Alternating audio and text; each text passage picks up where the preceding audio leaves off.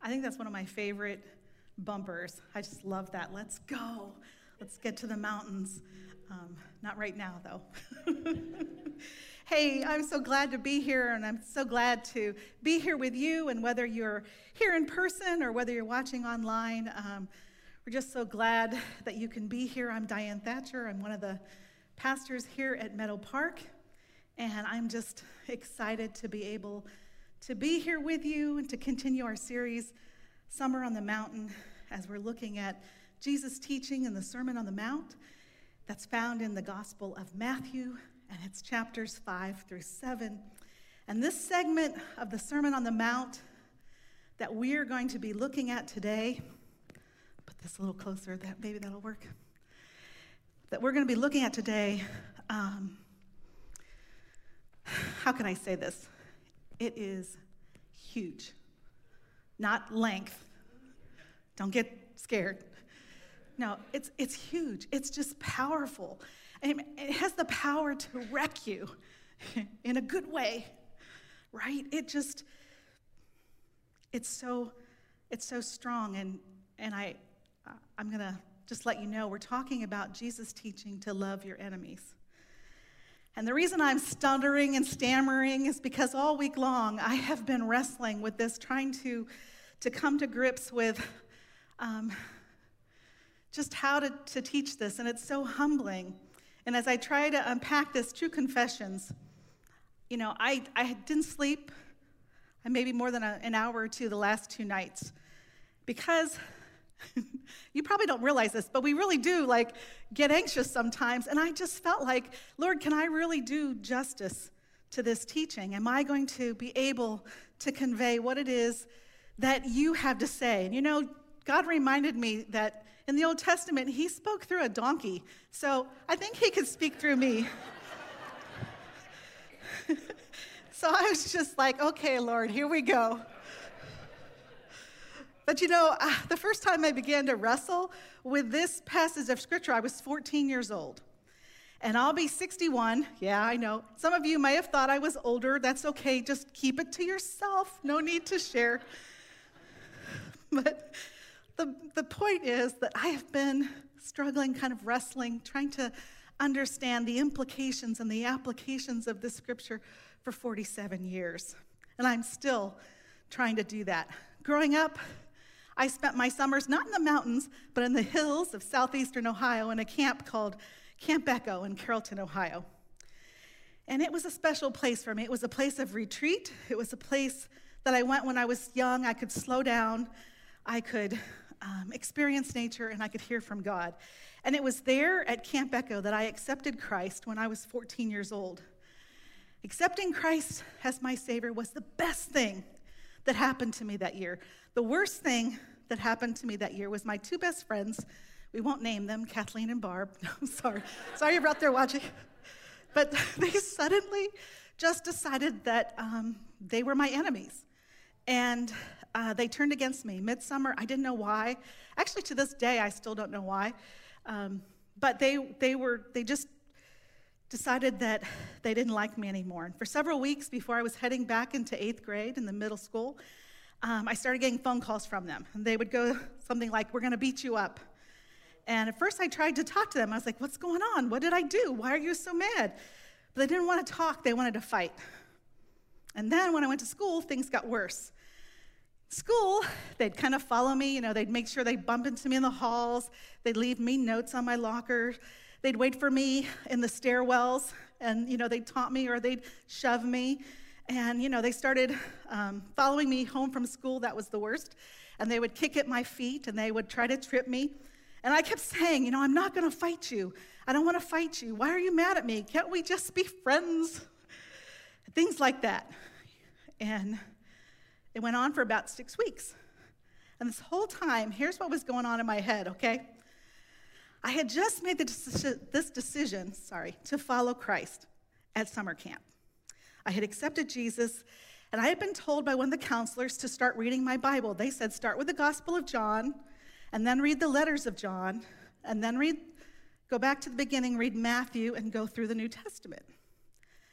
By the way, it's great advice if you're new to the faith you want to hear about Jesus, you want to read about Jesus, Gospel of John, the letters of John, and then start in the Gospels Matthew, Mark, Luke, and John. So I did what they said. I started reading. I read through the Gospel of John, I read the letters of John, I read through the Gospel of Matthew.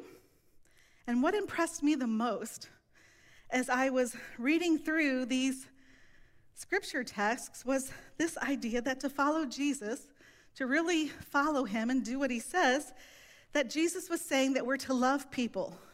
And he was saying that we're even to love our enemies. See, I was reading things like this Dear friends, let us continue to love one another, for love comes from God.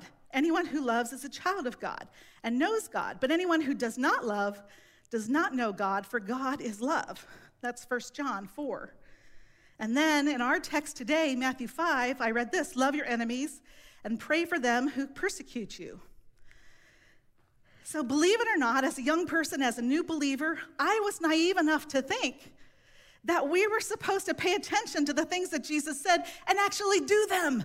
Can you believe it? But like I said, this went on for about six weeks. And one day in school, I was going up the stairs and I heard them come behind me. And, you know, they started to shove a little bit and push. And I had just had it. I think, I don't know what it was, but I was just like, okay, I'm, I'm done. I'm done with this. So I decided I was going to make my big stand, you know, on the stairway. So I, t- I turned around. They were a few steps below me. And I, I just was like, I'm done. just standing there like the sacrificial lamb. Go ahead. Beat me up if you want. I'm not going to fight you. And I was like talking really loud. I said, You know, I accepted Jesus as my Savior. And Jesus says we're supposed to love our enemies. And so just go ahead and beat me up if you have to. But I'm not going to fight you. I'm not going to fight you because Jesus is telling me that I have to love you. And then the most amazing thing happened. I mean, even before I was done speaking, it's like their whole body language changed. Right before my eyes, it was like they actually grew kind of smaller. And they broke eye contact and they looked down the floor their arms dropped to their sides, and they just kind of turned around and kind of slinked away. and I was like, no. I was like, thank you, Jesus. Thank you, Jesus. I thought I could hear angels singing, you know. And then I turn around and I just to run up the stairs and I ran smack dab into the vice principal, Mr. Keel who apparently had come up behind me, unbeknownst to me, during my big grand speech. and so he was standing there. So, you know, I don't know, Holy Spirit, Mr. Keel. Uh, I'd like to think maybe it was the Holy Spirit using Mr. Keel. But I know some of you probably want to know the rest of that story. Well, they left me alone after that day, and, uh, and things went on. And actually, later in high school, we actually um, kind of became friends like nothing had ever happened, but, but it, was a, it was a strange thing. And without taking anything away from that 14 year old girl, because I felt like, I can remember it like it was yesterday, I just felt like that took all my courage. I realize now that there was so much more to this concept of love your enemies that Jesus was teaching that I didn't understand at that time. But he is teaching this from the Sermon on the Mount, and he wants us to hear it. See, Jesus came to usher in the kingdom of God, and he came to usher in the kingdom of God here on earth for us. He said this at the very beginning of his ministry in the Gospel of Mark. He says, The time promised by God has come at last. The kingdom of God is near. Repent of your sins and believe the good news. The kingdom is near, he said, and it's good news. And the entrance requirements, he said, you have to repent from your sins and you have to believe. We have to believe in Jesus. But then what? See, once we do that, then we begin to realize that there's so much more. We talk about life to the fullest, right? Life to the full in Christ. There's so much more that God wants us to experience. And it's this radical, revolutionary kingdom that Jesus is describing in this text, and it's more radical than anything that we can ever read in our text today. So let's go ahead and take a look at it. Matthew 5, we're going to be looking at verses 38 through 48. And it says this You have heard the, the law that says the punishment must, must match the injury. an eye for an eye and a tooth for a tooth. But I say, do not resist an evil person. If someone slaps you on the right cheek, offer the other cheek also. If you are sued in court and your shirt is taken, give your coat too. If a soldier demands that you carry his gear for a mile, carry it two miles. Give to those who ask, and don't turn away from those who want to borrow. You have heard the law that says, Love your neighbor and hate your enemy. But I say, Love your enemies, pray for those who persecute you. In that way, you'll be acting as true children of your Father in heaven. For he gives his sunlight to both the evil and the good, and he sends rain on the just and the unjust alike. If you have love only for those who love you, what reward is there for that? Even corrupt tax collectors do that much. If you are kind only to your friends, how are you different from anyone else? Even pagans do that. But you are to be perfect, even as your Father in heaven is perfect. Oh, Jesus, help us. So, the big idea here is love your enemies. And so, we want to just take a quick moment and define enemies and love. Love your enemies.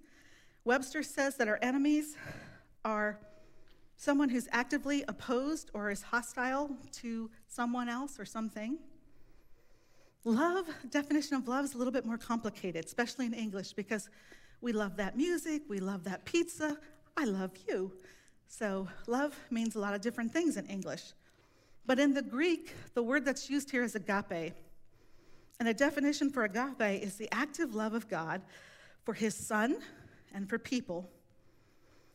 And the active love of God's people that we're to have for God, for each other, and even for our enemies. And so this idea of love, generosity, devotedness, loving kindness, this is all wrapped up in this word. And again, we see this in First John. It says, This is love, that not that we loved God, but that He loved us and sent His Son as a sacrifice to take away our sins. Dear friends, if God loved us like that, we ought also to love one another like that. Bless you. And then in John 3:16, for God so loved the world that he gave his one and only son. See, this is an active love, and that's the key word here, that's the key note here, that this is an active love. We're talking about a love that generates a mindset or an attitude that's demonstrated by an action that flows out of that mindset or attitude.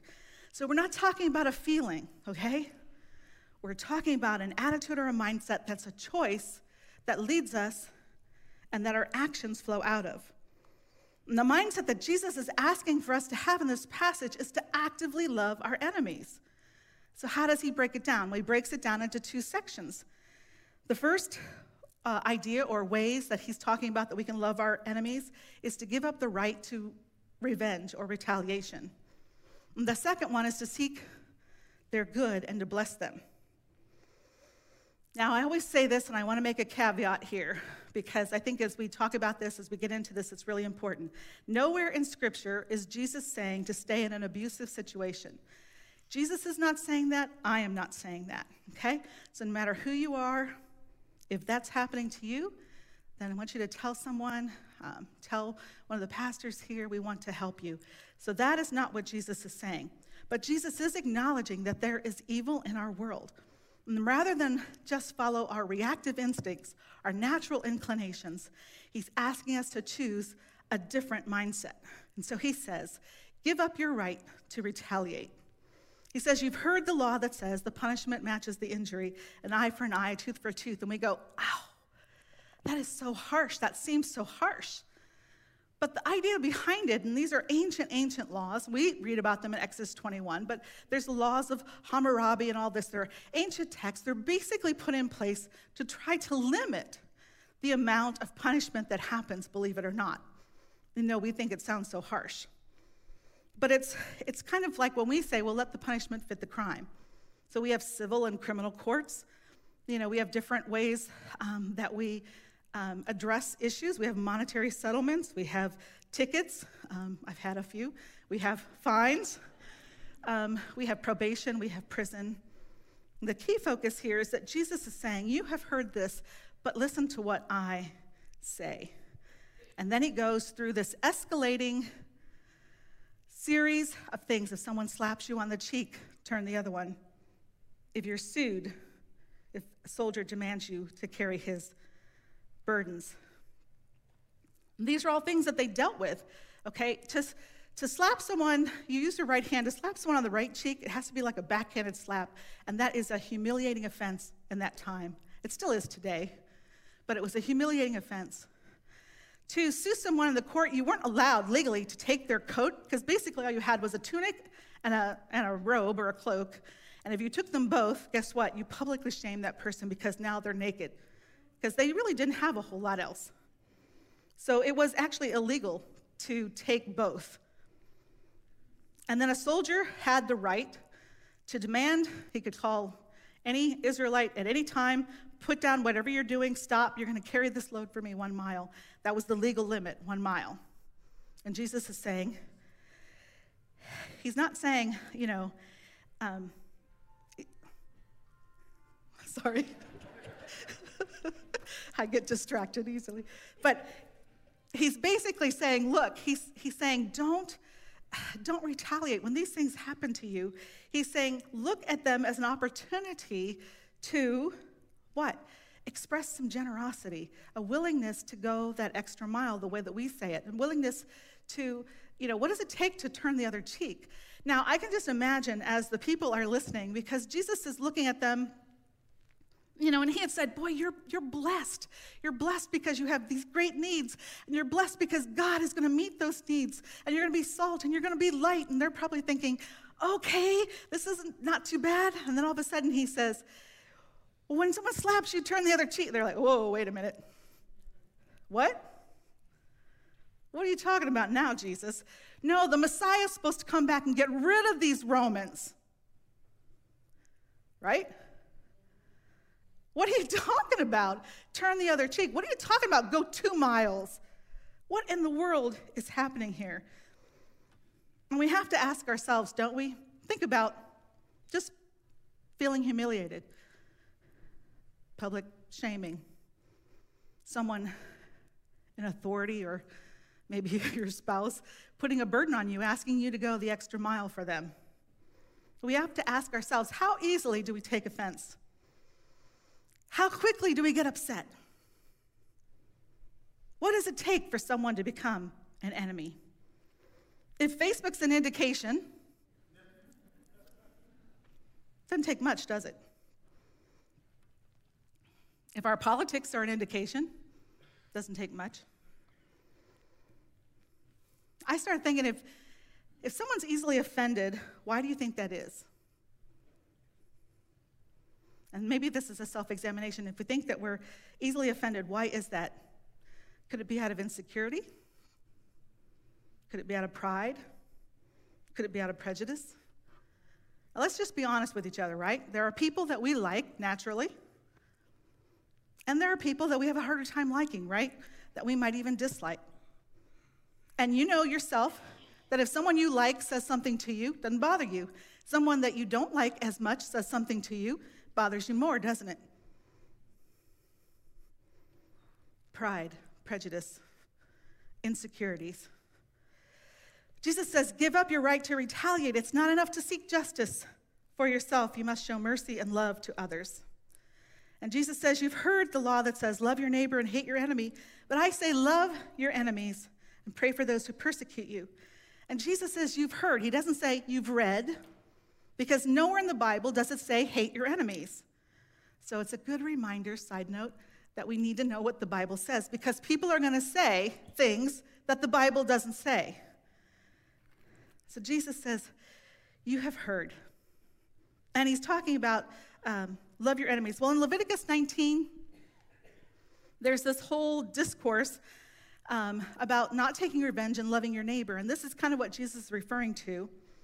And this was a big debate in Jesus' time, and we know that Jesus was even asked this well, who is my neighbor, right? And Jesus tells us the story of the Good Samaritan.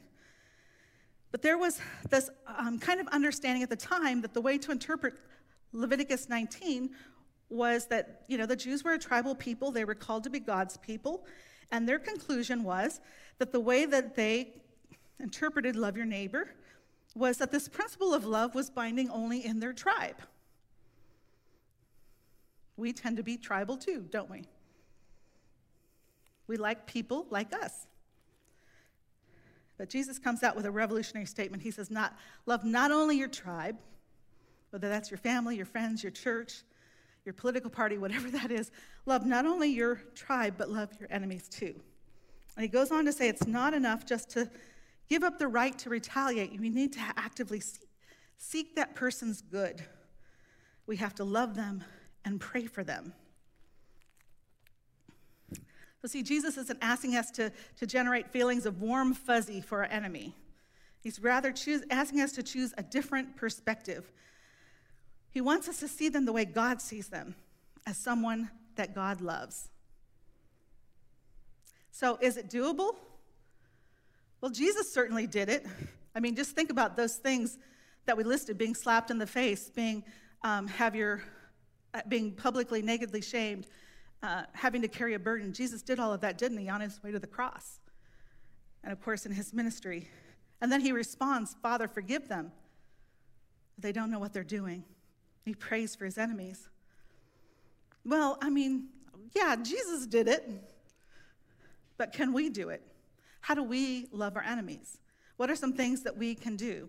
And I just want to quickly give you some suggestions. I think the first thing is we have to look at ourselves because, you know, lots of times things are happening inside of us, and we not, might not be the most lovable person in the world. So we need to look at ourselves. And sometimes we look at other people and we just look at them with a critical eye. And Jesus said, you know, before you look at that log in your brother's eye, take the mote out of your own eye. So we need to examine ourselves. How are we responding? How are our interactions? In Romans, it says, don't pay back evil with more evil, do things in such a way that everyone sees that you're honorable. Do all that you can to live in peace with everyone. And that doesn't mean doormat, that's peacemaker. That's actively living in peace. I think another way is that we can find empathy. We can walk in people's shoes. We can look for the good in them. You know, if you think about, if you put a face, you think about this, sometimes you hear a story and you have one reaction, but then you put a face to that story a person, and you have a whole nother reaction, don't you? Because it humanizes that person. And so I think we need to, to look for the good. We need to find empathy. We need to try to walk in another person's shoes. And then we need to pray for their good. And the ultimate good is heart transformation. And we realize that there's a battle to be fought, but, but the Bible says it's a spiritual battle. It says we're not fighting flesh and blood enemies, okay? But our enemy is against the evil ruler, against the authorities in the unseen world, against the mighty powers, against evil spirits in heavenly places. And I um, pulled a picture, think of Martin Luther King. Is it on there yet? We have that? Yes. okay, this is an amazing picture to me. Martin Luther King Jr um, obviously someone that we know and respect, um, had this battle, right? This battle, civil rights battle that he was fighting, but he also knew that it was a spiritual battle. And one morning in 1963, while the journalists were out in front of his house um, waiting to kind of see what he would do, someone had planted a cross and burned it in his front yard. There he's with his, with his boy. Not a, like a, it's a heartbreaking picture. And as, as Dr. King goes out to take this cross out of his yard, they're kind of waiting to see what he's going to do. And he begins to pray. and he doesn't pray for his family, he doesn't pray for their safety, he doesn't pray that the person who burned the cross would be caught or that somehow he would be vindicated. You know what he does? He begins to pray for God's blessing and God's favor to be extended to the people who lit the cross and put it in his yard. Wow. What would it take to get to the point where your heart wants to bless those who curse you and wish you harm? He wrote this in his book, Strength and Love. And he wrote this about agape, the love that we're talking about. He says, When you rise to this, to love on this level, you begin to love men not because they're likable, but because God loves them. So you look at every person and you can love them because God loves them. You see someone who's created in the image of God. And so if we're kingdom people, We don't have the option or the authority, by the way, to treat someone as unloved or to be unkind because that person is made in God's image. And more than that, Jesus died for that person. Jesus died for that person, just like he died for you and me. And I think the last thing is we realize that we cannot love our enemies in our own power. See, hate is destructive, but love is redemptive. It's powerful, it can transform lives. I don't know if some of you have heard of a woman named Corrie ten Boom. She's, you know, passed away, as obviously Dr. King has too. She was a woman who um, was hiding uh, Dutch Jews in her home uh, during World War II. She was caught. She was turned in, betrayed actually. And uh, she was sent to a concentration camp with her sister. And she survived the concentration camp. Her sister, Betsie, did not. Um, she wrote a book called The Hiding Place about her experiences. And she went around traveling, speaking about um, this time in her life. And um, I had the privilege one time to hear her speak, um, but she told this story about loving her enemies. And she said that there was this one time in 1947 where she was speaking, and there was a man that was there in the audience, and he happened to be a guard at the concentration camp um, that she was interred in. And in the in between time, he had become a believer, and he had accepted Christ. And so he came up to her after this, um, after she was done speaking, and she recognized him. And he held out his hand and he said, you know, I told her that he's a believer and that God had forgiven him and he wanted to meet her and she pretended to be like fumbling in her purse. Purses are good for so many things. And you know because she didn't know what to do and her heart was just like stone.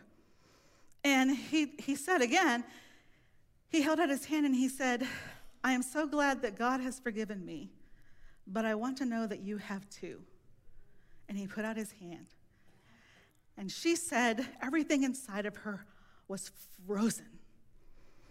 And she said she just prayed, Help, help me, Jesus. And she said she knew she was supposed to forgive him, but she was standing there and all she could think about was her sister and everything she'd gone through and the cruelty because she remembered him. And she said, I just have to do this. See, it's an act of will, it's a choice. So she puts out her hand and she grasps his hand. She said, the minute that she held his hand, it was like lightning going through her body. She said she was filled with the love of God, and the love of God flowed through her and through her to him. And she was able to say, I forgive you, brother, with all of my heart.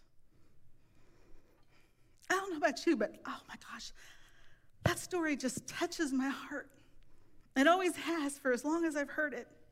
And she said this it's not our forgiveness, it's not on our forgiveness or our goodness that the healing of the world hinges, but on God's. And when He tells us to love our enemies, He gives us, along with the command itself, the ability to love. And Jesus says, and in that way, we're acting as true children of our Heavenly Father. Now, one thing that struck me in, what time is it? Um, that I, want, I wanted to just ask too is a lot of the stories I could find, they happened a long time ago. Why is that? Why is that, church? Why is that, Diane? I'm just, I, you know, I'm, I'm, I'm a little tired, and I'm, that's all I'm going to say. I promise God. Because he's, he's working on this with me. This is, this is God speaking to me. But I'm a little tired of all of the, of, of the stories that we read about people reaching out to love their enemies happening in people who don't believe in Jesus. The stories that we're reading about are people who don't believe in Jesus, and they're the ones who are reaching across and are extending love. That's our territory. That's all I'm going to say. We got to get that back. Because Jesus says, in that way, that's how we're truly acting as his children. We're going to choose an attitude of, of kindness, an attitude of love. And when we do that, when we reach out, when we love someone, we love an enemy, we're never more like our Heavenly Father than in that moment. So, how do we apply this? So, we might ask ourselves, well, Do I have any enemies? Maybe when I say that, I say, love your enemy, someone immediately pops into your mind. Or maybe like me, you're like, ah, can't really think of any enemies right now. I mean, no one's burning crosses in my yard or trying to put me in prison. So let's just bring it down to maybe a level that we can relate a little bit more. What about our relationships? See, around here we say, in Christ, we are one. You know why we say that? because that's what Jesus said. He said, You're supposed to be one. If the church, if we can't love each other, if it doesn't begin here, where is it going to start? It's important that we're putting God's love into practice here. One of the highest values of the kingdom of God are healthy, loving relationships. And a loving, healthy relationship with God our Father and with each other, with human beings, with other people. So, how are relationships with our children, with our parents, with our spouse, with extended family, with our coworkers, with our neighbors? Sometimes I'm my own worst enemy. Our, our relationships, are they healthy? Are they loving? Are they strained? Are they broken? We're going to close out our time together, and I'm going to ask Roger and the worship team if, if they would come on up to the platform. And since we're talking today about this active love, and we're kind of just taking a moment to think about the relationships that we have in our lives and, and whether they're healthy or whether they're broken or whether they need God's healing or whether they need God's blessing, then I'm just going to give us an opportunity to respond. And you can respond or not. You can sit in your seat or you can, but we've set up two prayer stations on either side. It's not going to take a lot of time. But the worship team is going to sing God Will Make a Way. And I just ask you, invite you that if there is a relationship in your life that you want to invite God to enter that to heal that relationship, or if there's a relationship in your life that you'd just like to ask God's blessing on, that you would um, take a moment and you get up and we're going to ask you to, to um, light a candle, and you don't have to light a candle, you can just say a prayer. But I think maybe lighting a candle is kind of a symbol of that prayer. And then, if you need someone to pray for you, I've asked Pastor Steve and Pastor Kyle um, just kind of be available and hang around. And they're going to be there if you want them to just pray about a situation with you. Um, that's fine, but you can do either one. You can go for prayer, you can go to light a candle. And You don't have to do either one. But this is a time for us to take a step, even before we leave this building, to say that we are going to practice active love and that we're going to invite God into our relationships to do that.